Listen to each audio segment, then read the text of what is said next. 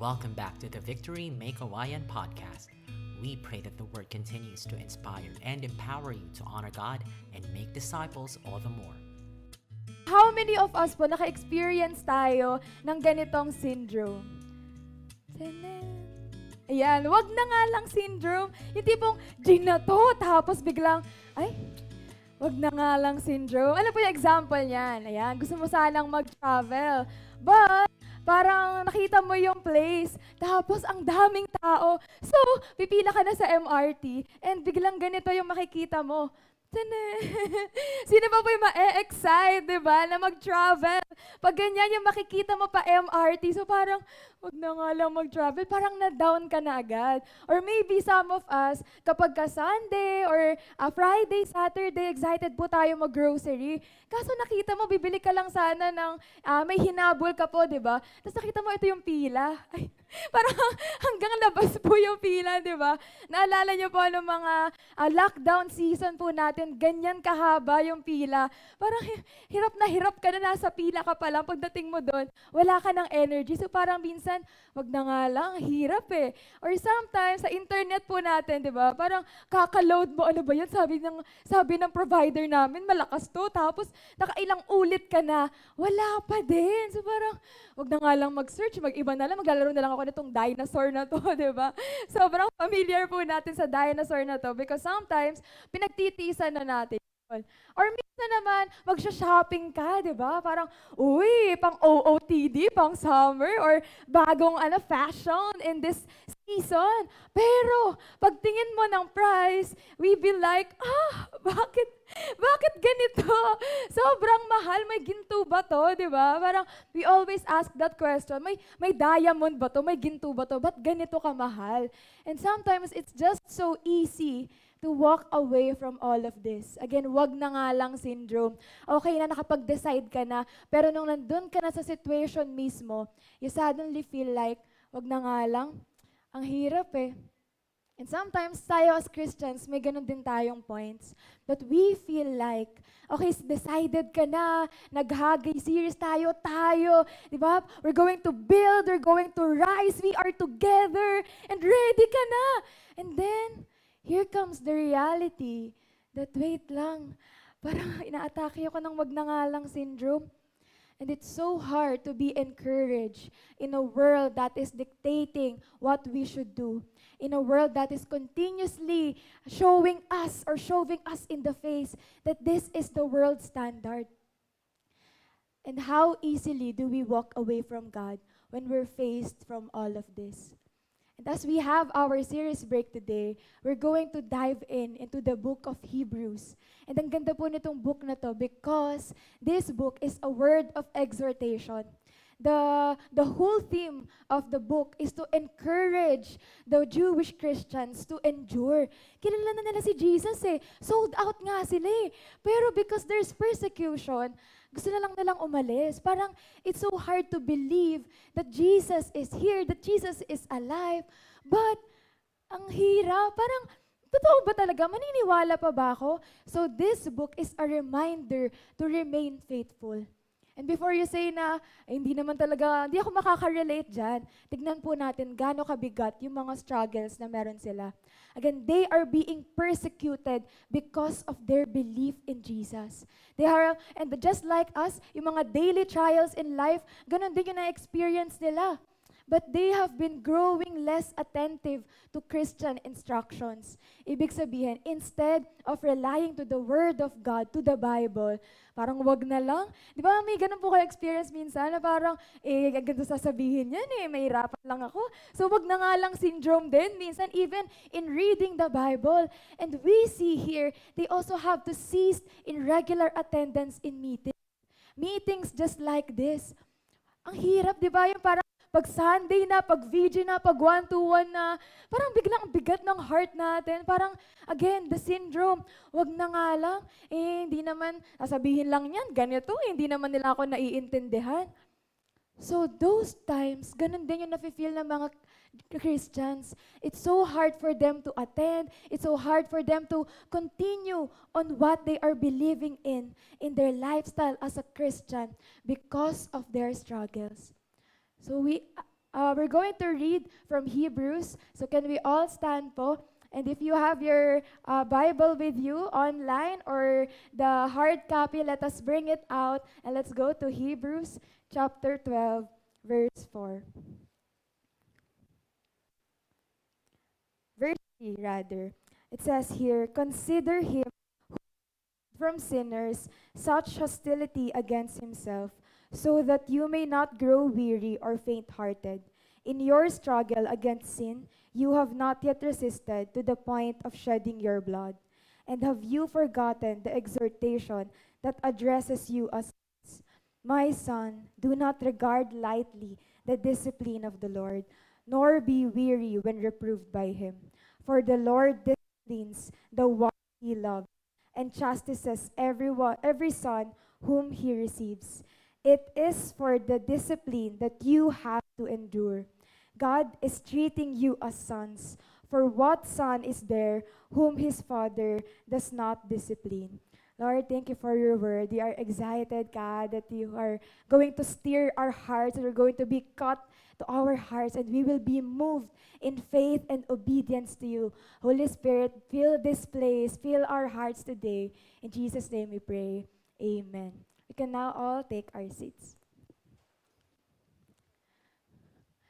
As we read those verses, again, the question that we're asking is how easily do we walk away from God?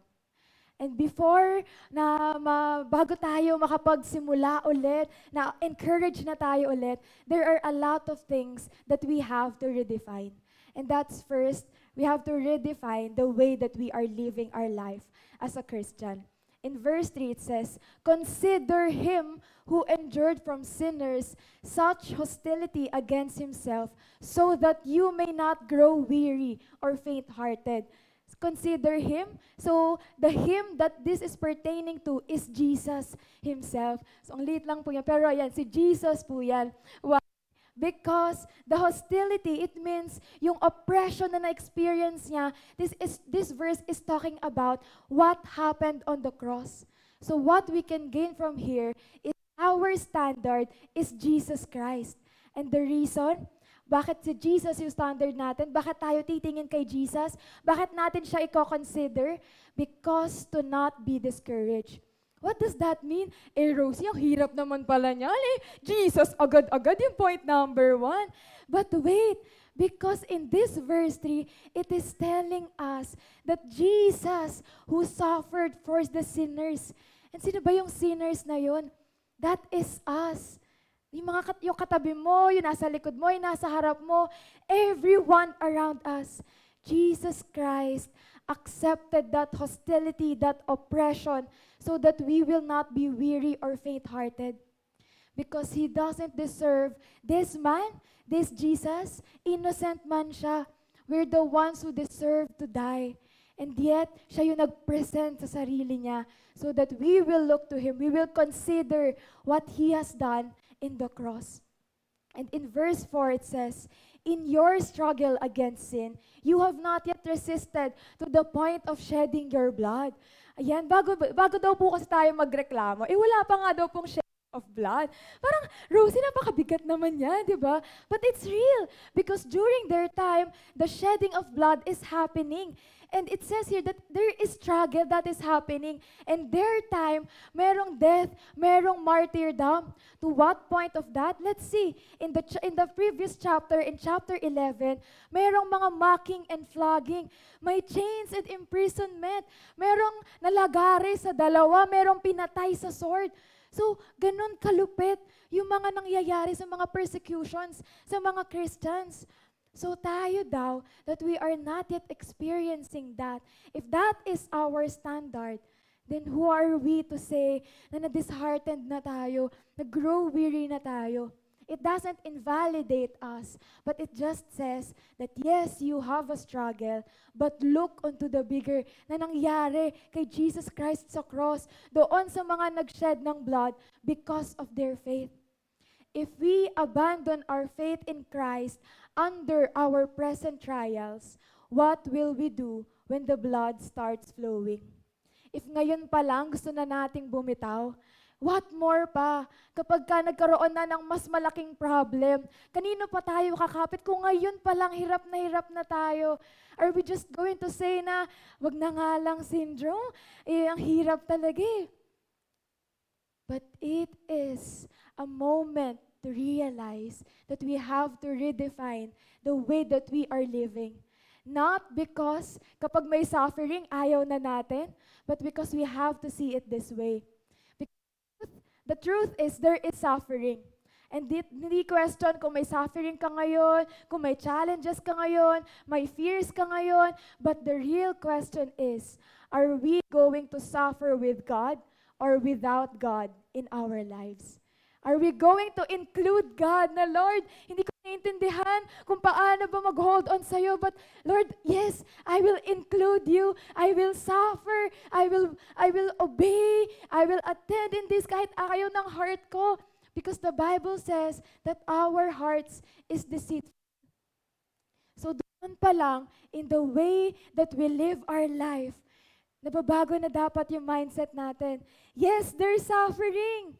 But The question is, and the moment that we have to be real today, sa mga upuan natin ngayon, am I including God in my life? Or nandun na ba ako sa point that I already said, wag na nga lang, Lord, hirap kasi talaga. And next, we have to redefine the process. From that moment, na na-realize na natin how we should all, how we should look on suffering in our lives, Then now let's go to the process. It says here in verse 5 to 6, nakalimutan niyo na ba yung exhortation? Di ba meron nga encouragement sa atin that we are called sons, we are called children of God, those who have been believing, those who have put their faith in Jesus Christ as Lord and Savior. And sometimes, dun tayo nagkaka, uh, nagkakalito-lito because this verse is actually from Proverbs 3, verse 11 to 12. And sinabi doon na nakalimutan natin. Bak- bakit importante na sinabi ng author na nakalimutan na natin? Because we cannot, we can apply something that we don't know. We cannot just say na, okay, ito kasi yung, ito na, ito na yung mga alam ko paano the way I live life. But, is this according to the Bible? Maybe we have forgotten what is written in our scriptures. Maybe nasa cellphone natin naka-install. Maybe nasa bahay natin. Maybe 5K worth yung Bible mo. But it doesn't mean na may ganun ka. You have it in you. But if you're not reading it, or not meditating on it, we cannot apply something that we don't know. We cannot be encouraged by something that we don't know. Sometimes we look sa mga YouTube, di ba? Sino po dito yung mga uh, nagti-TikTok din? Parang yun yung pang pastime natin na, eh, mga sheesh! Pero at the end of the day, all of those things, talaga bang naka-encourage siya sa atin? At the end of the day, mas uhaw pa tayo. Parang, parang mas, mas gusto mong tumambay ng tumambay sa TikTok, sa Facebook, or tignan yung mga encouraging uh, YouTube videos, not knowing that all of this can be found in our scriptures. In order to be, to experience the fullness of joy, let us not forget to read our Bible, meditate on it. That's why we're encouraging in every service, in every avenue, join a victory group, do a one-to-one. Because that is an opportunity for us para makita natin na, ah, yung pala ibig sabihin nun. Mas, mas malupit pala to sa TikTok, di ba? Parang lahat tayo. That's an encouraging vision na lahat tayo, instead na nagsishish in front of the TikTok, Bible yung kaharap mo, tapos, ah, di ba ganun yung laughter natin? Because we are so encouraged We are cut to the heart. We've been um, experiencing yung pala yung ibig sabihin that the Bible, the Word is alive and it changes us. And what does it mean when it says, My son, do not regard lightly the discipline of the Lord, nor be weary when reproved by him? The word discipline came from the Greek word paideia, meaning child rearing through instruction, training, and correction.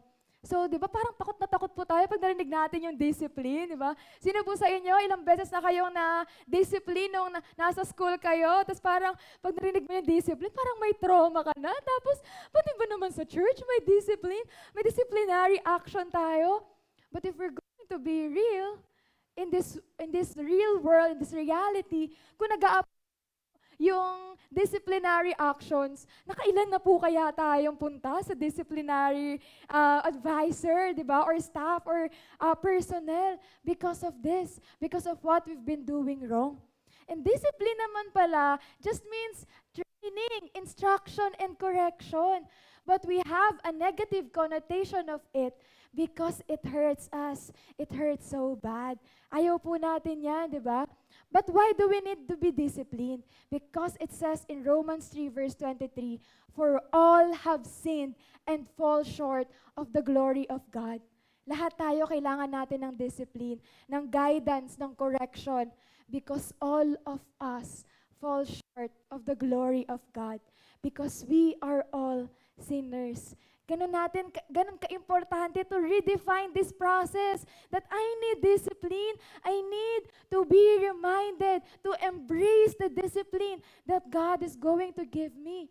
God is going to give us. And it says here that the Lord disciplines the one he loves. Wow! Yun naman pala, Lord. Ang sarap naman nun. You discipline the one that you love. Love is in discipline. Pero, what? Love is in discipline? Parang pwede bang mag-coexist yun together? Parang ang contrary during this situation.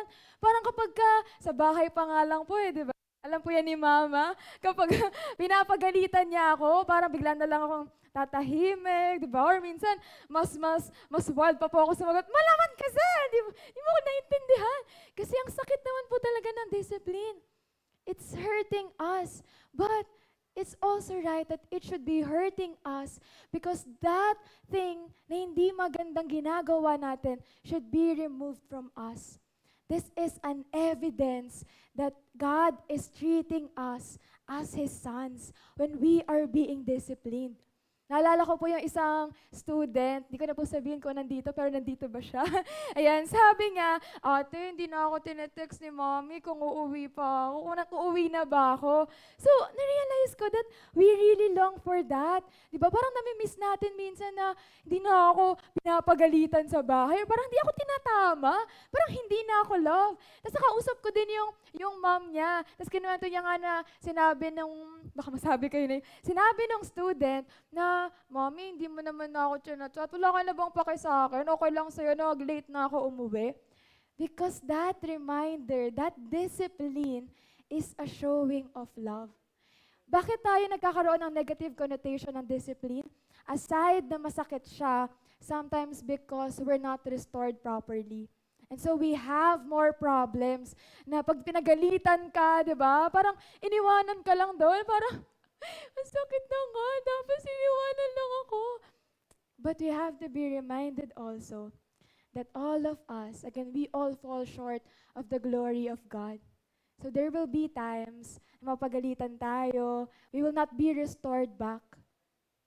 But God, who is disciplining us, is perfect, good, and loving. So it means if He disciplines us, He will restore us back. He will encourage us. He will embrace us back and put us in order so that ma-realize natin na anak, yes, mali ka, pero mahal na mahal pa rin kita. Discipline doesn't feel like love. Because yung love, di ba, yung gusto natin parang support, encouragement, comforting, um, feeling good lang. But again, the reason why we hate discipline, first is it doesn't feel good. Second, it requires us to see that we have to admit that we're wrong. Eh, ba ang hirap doon? Minsan nga kapag ka, uh, may uh, kinuha mo lang, di ba nagkamali ka lang, tapos hindi mo naman talaga sinasadya. Parang gustong gusto nating ipilit na para lang hindi masaktan yung pride natin or hindi tayo umamin na mali tayo. Uh, hindi naman talaga, nagsisinungaling tayo because of, because of that. Kasi ayaw nga natin na aminin na tayo yung may mali. And it's so hard for us to admit that we are wrong.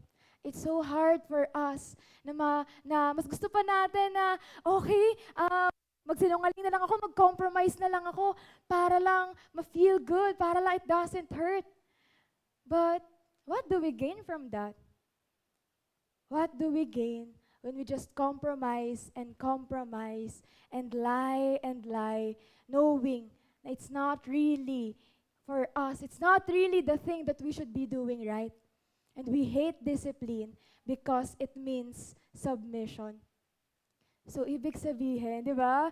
Parang kapag ka, uh, pinapa, sino po yung mga youth dito, meron ding, wait lang, syndrome, di ba? Pag may inutos sa'yo, parang, wait lang, wait lang, puro ganon. Kasi ayaw natin na nai-interrupt yung mga ginagawa natin. And even us, na mga adults, di ba? Pag sa work, sa school, sometimes we don't want to be interrupted because we want to do it our own way. But if we do it our own way, ano po yung ending na nakikita natin? Especially if it's us, sinners, if it's us falling to the glory of God. We have this sickness of constantly rejecting God's authority because we think we know better. And we can see that time and time again in the Bible. It's been there from the time na slavery sa Egypt, no binigay yung Ten Commandments, nasa wilderness, persecution ng mga Christians, yung mga prophets. It's been there again and again and again. Pero pinipilit pa din natin to constantly reject God's authority. Eh, di ba ang funny po no na uh, nakita na natin siya ilang beses. Pero kapag personal na, kapag sarili na natin, it's really hard to say, Lord, sorry na, pero pwede ba one last time? Sige na, Lord, eh, forgive mo naman ako after, di ba? Parang may ganun tayong paglalam, paglalambing kay Lord. But we really have to see, again, redefining, renewing of our minds.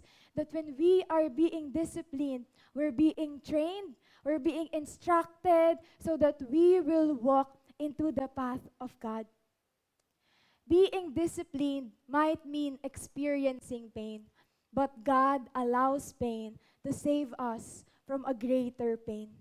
Yes, may pain, di ba? Parang, ah, pain, ayoko niyan! Tatakbo tayo agad, di ba? Injection lang. Sino po yung takot sa mga injection? Parang yung pa lang, ayoko niyan, pain yan. O kaya naman, naakyat po kayo sa, sino po nagbabiato dito, di ba? May wag na nga lang syndrome din po yun minsan. Kasi aakyat ka pa lang, parang, pagod na ako. Or sa mga nagbabicycle po, nagsa-start pa lang, tapos maririnig mo, DRT sila, ay wag na lang. Parang, ayaw natin ng pain. But these are our, um, kung paano natin nakikita yung pain, it's so limited. Sometimes, we don't allow God na, um, okay, pinapa-experience sa atin yung pain, but there is a greater pain kasi. And what is that greater pain? It says here in Proverbs 23, 13 to 14, Do not withhold discipline from a child. If you strike him with a rod, he will not die. If you strike him with a rod, you will save his soul from Sheol.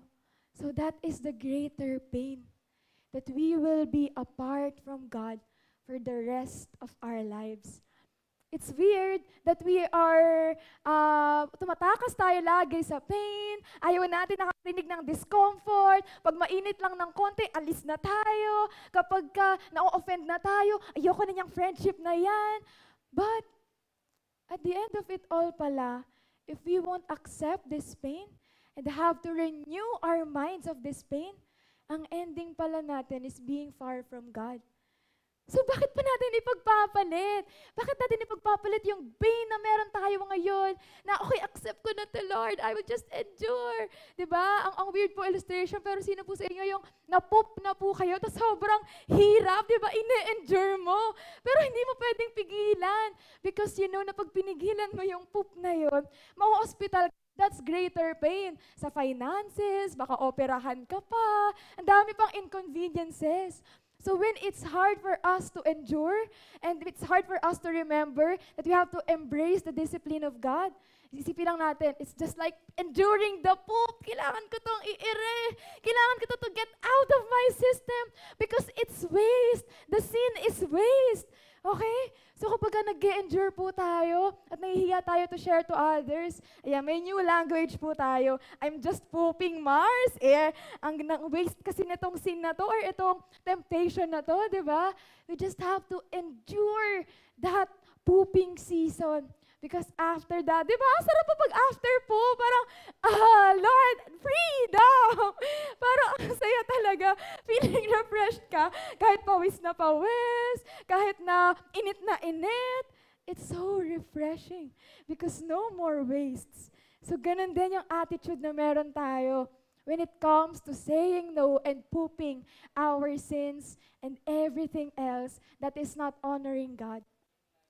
Discipline should not just include pain, but it should always be in the greater context of love.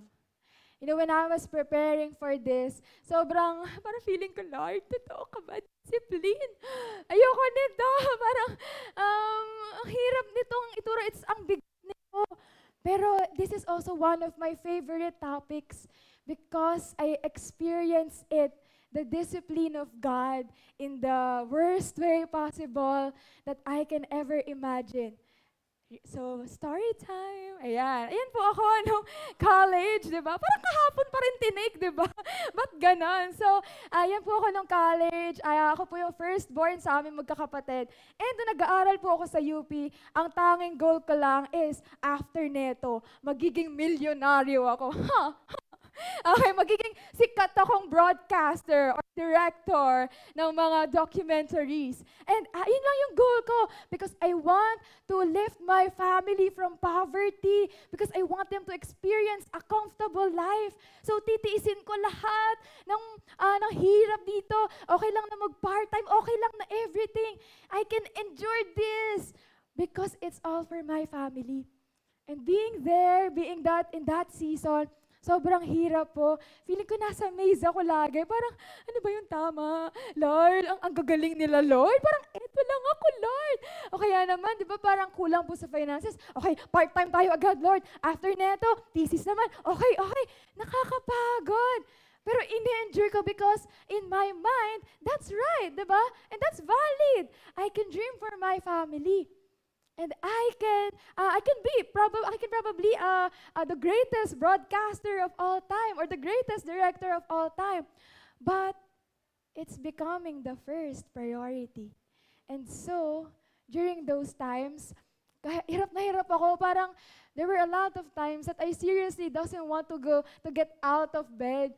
Parang, Lord, totoo ka ba? Ayoko nang gumising. I don't want to experience the pain all over again. And when I see other classmates of mine, ihahatid, ihahatid sa kotse, tapos hindi kailangan mag-part-time job, nakapag-exchange student, it feels like, Lord, ang daya mo naman eh. Di ba ako yung, di ba sinusunod kita? Di ba tama naman yung dreams ko? Di ba align naman tayo? Pero, pero bakit sila? Bakit sila mas love mo? Bakit sila prospering? Ba't ako iniwanan mo?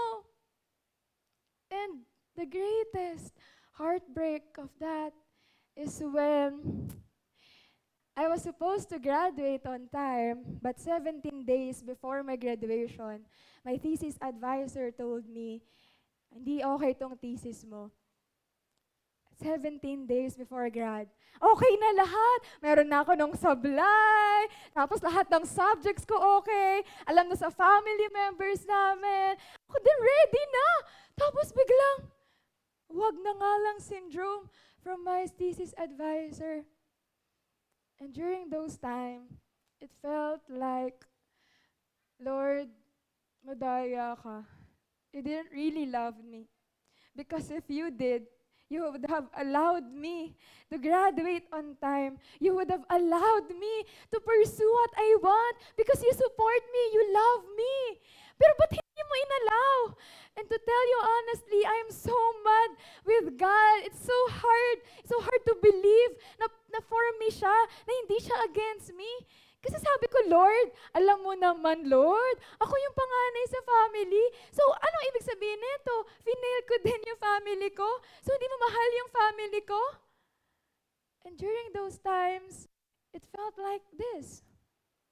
It felt like an unending, unending darkness in the tunnel. Every day, I hated waking up because I will be reminded, ito sana ako, Lord eh. Ito sana ako. But because you intervened in my life, because you interrupted in my life, ito na ako ngayon. So, pagpupunta ako sa school, it feels like it's so suffocating. I'm being reminded of what I could have been. Mga, naiwanan na ako ng lahat. But that is also the moment where I have to really thank God. Because He stripped me off of everything that I shouldn't value. I was thinking na okay yung dreams ko. Yes, okay mag-provide for my family. Yes. But the question is, am I compromising my obedience for the sacrifices? Kala ko okay lang. Kala ko basta okay yung mga ginagawa ko, okay na yun. But yun pala, it should be obedience before the sacrifices. And so during this moment, na walang-wala na talaga. Ayoko na, Lord. Wala na. Sinong broadcaster? Sinong director? Sinong yayaman? Wala. I, there's so much rage that is happening in me. But again, Just like in the CR, na madilim, walang kuryente, walang tubig. But I have to, I have to pop all of this waste. Then I realized that that is God's love covering me, embracing me. Because that is not my first identity. That is not just God's goal for me. Because I'm missing the point if yun lang yung matututunan ko, I will be missing the point of believing in God and yet is not surrendered to Him. God has to remove the things that destroy us, things that keep us away from Him. Diba? Actually, ang dami. There's a lot of signs and warnings before we go to that final, ah, Lord, ang sakit. There's a lot of warnings, but we still chose to look away because sabi-sabi natin, Lord, ako na muna to, Lord, ako na muna to, ako na muna to, ako na muna to, ako na muna to, until to that end of the cliff. And God has to really um, wake us up from this disobedience, from this lack of being aware that we are living not for our own selves, but for God to be Christ-like. And so, every time that I am looking to this picture, no longer proud na UP graduate ako and everything.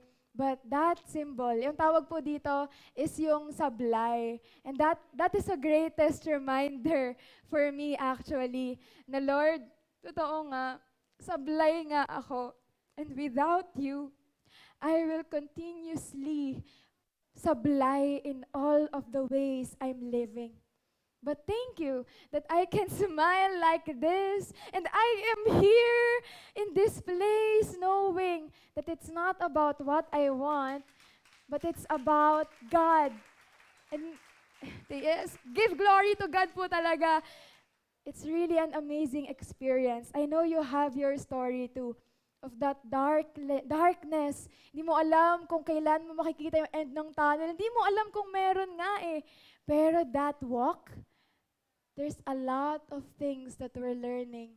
Kahit madilim, kaya ko palang magtiwala kay God. Kahit walang-wala na, feeling ko wala na akong identity. Kahit lahat ng fears ko nangyari na, I can still get out of that tunnel because God is with me in that dark tunnel. You know what? The word tell us pain and love cannot meet, but it did. Pain and love met. How? During the cross, Jesus died. That was the greatest moment of suffering, a symbol of being uh, shamed, condemned, oppressed, persecuted. But it was made possible that pain and love met because of Jesus. And in every part of our life, you know, kung meron mang pain and love, it can actually meet. It, it actually meet. And it is possible to endure that and to bloom and to grow and to mature after that. Because the, the moment that all of this, the discipline seems painful, but it yields the peaceful fruit of righteousness to those who have been trained by it. Diba? The next time na parang merong ulit parating na challenges, ah, hey, I am uh, I'm more mature than that. I am greater. Kasi mas naka-experience na ako ng pain na mas masakit dyan. So, brush off na lang tayo sa mga pain because we're continuously growing. And that's, ang, ang pinakamasarap po ditong uh, encouragement is that in all of those things, hindi tayo binitawan ni God. And as I land, we have to redefine our triumph. Not just the way we live our life, not just the process, but also how do we say that, that we win? Again, yung mga pangarap ko po noon, di ba, ganyan, yung swim-swim lang sa money, travel-travel for my parents, that house for my parents. And what if, what if there's none? What if hindi bigay ni God yung pinagpa-pray natin? What if it will take a lot of time? What if wala at all? It says in Hebrews 11, verse 39 to 40, in the hall of faith, and all this, every character that is mentioned in that was commended through their faith. They were commended! Woo, good news! But did not receive what was promised. Ouch! Akala ko ba commended sila? Akala ko ba Hall of Faith yun? Eh bakit hindi, hindi na-receive yung promise? They weren't able to see that. Moses wasn't able to go to the promised land. A lot of prophets that been telling, prophesying about this great Messiah didn't even saw Jesus. But what do we have here? In in this perfect timing, in this avenue, in this right here at this moment, we have Christ. We are the ones who was able to receive that promise. Hindi ba ang ano nun, ang goosebumps experience nun? Na all of those hall of faith, no matter how much they endured and obey, they wasn't able to have this privilege of knowing that Jesus Christ died and was actually nangyari yung mga sinasabi nila. We have Christ with us right here and right now.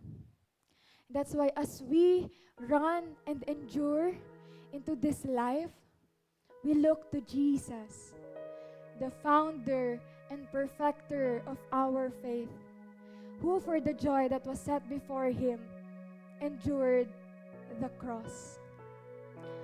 I know that this is a very burdening topic to talk about, but this is really important because tayo as Christians, we shouldn't shy away or brush off, not to take lightly of the discipline of God, but take up our cross. And if that means na Lord, sometimes hindi ko talaga makukuha yung gusto ko. Sometimes I will want this thing but you will not give this to me. It's okay. Because how do we redefine our triumph is we have Christ. We gain the maturity, we gain the Christ-likeness, So if yung katabi mo, di ba, nag, nag-endure siya ngayon, that it's the pooping season. Tapos nakita mo, ang refresh niya. Congratulate mo. Mas in-congratulate natin because that person just received the real triumph in this world. Because the world will continuously tell us na okay ka, magaling ka kapag mayaman ka, kapag ganito yung degree mo, pumupunta ka dito we have to redefine and renew our minds that the real triumph is embracing our own cross and obeying Jesus. Every moment of our life, no matter how hard, no matter how much we have to endure. I get it. It's so hard. It's so hard. But in this verse, we look to Jesus, the founder and perfecter of our faith. You're in a moment, hirap na hirap kang bumangon. You feel like that too? I still feel like that too sometimes. Hirap bumangon, waking up, real, re, the realizations pouring in. But I look to Jesus. Today, let's gather that confidence. No matter how small, no matter how little um, hope that is left in your heart, we shall declare, just like it says in Psalm 23, verse 1 The Lord is my shepherd, I shall not want. Doesn't mean we won't be dreaming, we won't be having visions, we won't be wanting a lot of things in life. But even if wala lahat ng yon, even if ipabitaw sa'yo ni God lahat ng yon, even if mag-suffer tayo for 10 years, 15 years, the Lord is my shepherd. We have everything that we need. Therefore, let us be grateful for receiving a kingdom that cannot be shaken. And let us offer to God acceptable worship with reverence and awe. For our God is a consuming fire. Yes, all of us gathered here, probably broken, scarred, wounded. Even that, that testimony that I just shared, I still cried over it. I'm still not fully healed. But I'm thankful because I'm part of the recipients of this kingdom that cannot be shaken. And this is that. This is starts, it starts here in our church community. It starts here in that victory group that you are leading. It is a kingdom that cannot be shaken. No matter how much the world will try, no matter how hard it is, it will not be shaken. For we are honoring God. We are obeying God. Enduring to the point of saying, okay lang, Lord, let's say yes to this suffering if this means honoring and worshiping you. Yes, it's a very burdening preaching and word of God. But just like last week, when we ended with confidence, the Lord, hindi naman kami kawawa, hindi naman kami api dito. Because you are our strength. Ikaw din yung magiging lakas namin. So if nandyan na, nandyan na yung challenges, feeling mo ma-overthrow ka na, we will say, Hey, I'm stronger than this because my strength is coming from God. My strength, my comfort, everything I need is coming from God. So as we end, close our eyes. Let us just feel the presence of God. Let us allow ourselves to feel. Let us not escape from the suffering, from discouragement. In fact, let us allow ourselves to really feel that. Lord, ganito kahirap, Lord, yung suffering that we're experiencing. Lord, I'm so discouraged. I'm just faking my smiles, God. Lord, I don't even know how to how to overcome tomorrow. But Lord, I believe that. We all believe that.